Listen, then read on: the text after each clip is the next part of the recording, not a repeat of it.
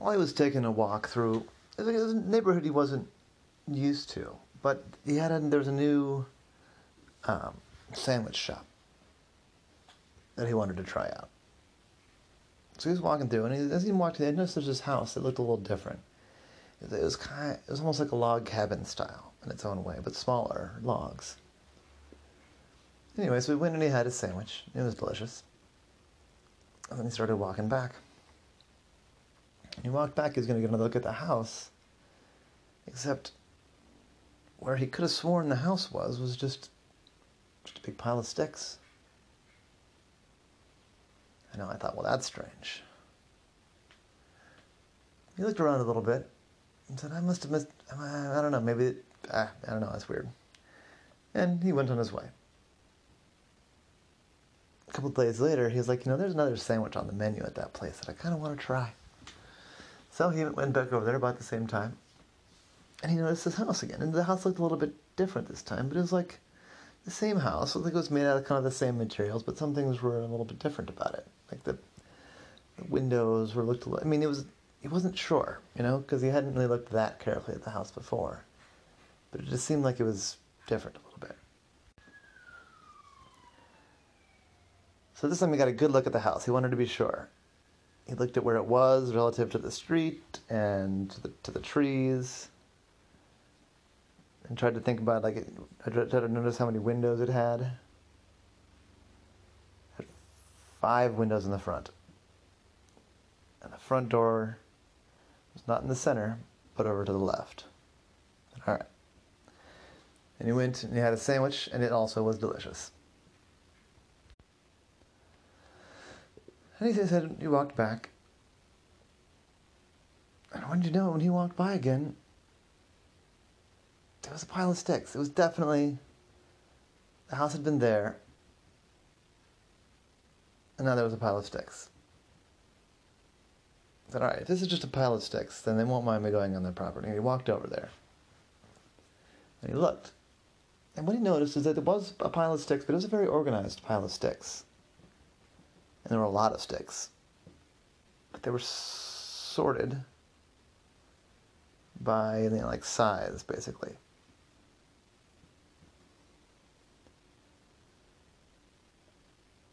He was baffled.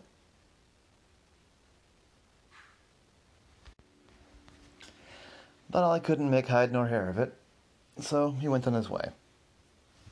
But it bothered him. He needed to know. So then he came up with a plan. So whatever's happening, it's happening while I'm there having lunch. So I need, if I want to see what's going on, I need to be there when whatever happens, happens. So, he went back again to the restaurant. As he walked by, there again was a house made out of that same material. Looked pretty similar, but not the same. Had a different number of windows, for one thing, and the front door was in the middle. But one big difference was he was there an hour and a half earlier than he had been the previous two times. He noticed some activity toward the back of the house.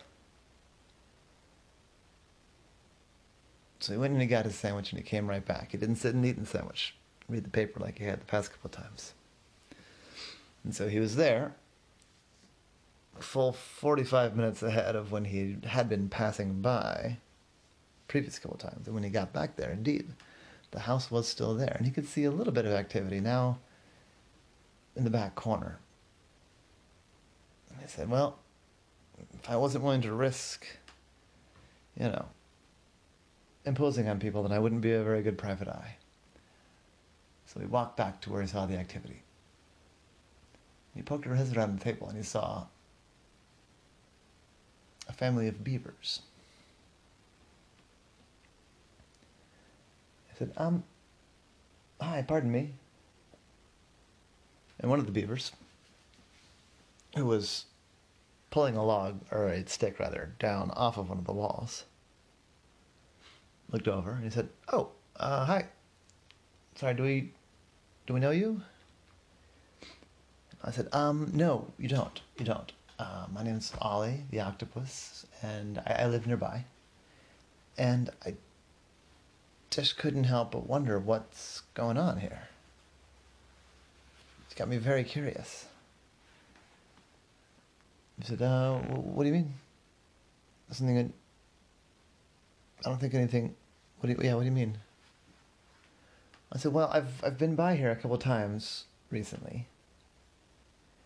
And I'm going to that new sandwich shop. Said, oh, yeah, that place is great. Yeah, yeah, yeah. I like them a lot. Said, yeah, so I, I by to there, and, and your house is here.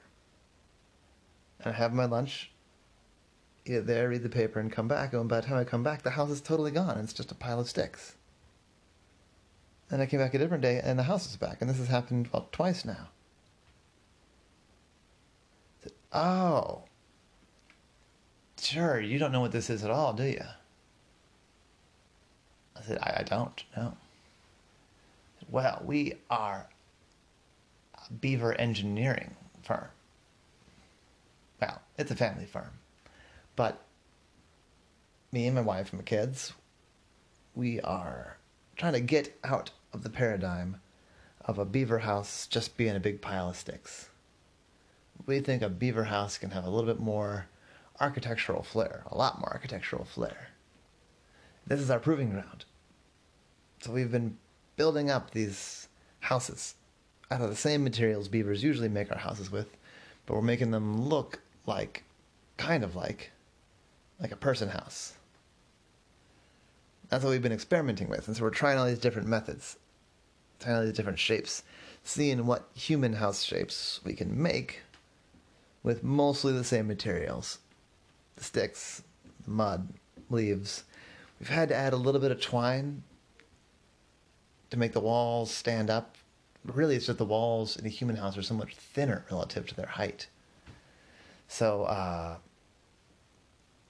but then we take it down.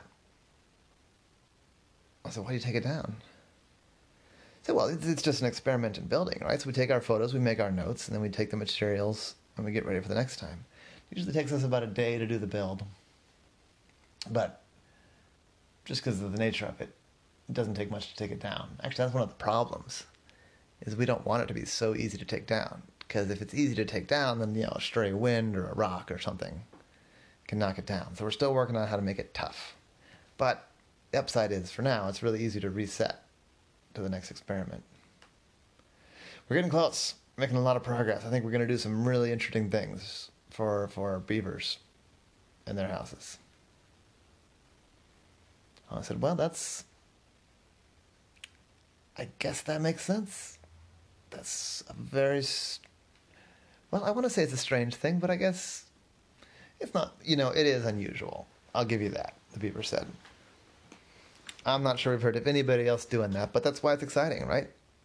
It'd be the first. I mean, how many how many talking octopuses do you know? I said, well, I know a couple, but I'm the first one I know that's a private eye. See, well, there you go. And it's working for you. Oh, is it it's working for me? All right, well, good luck with your house project. Thanks. Stop by anytime. And that was the case of Ollie and the House of Sticks.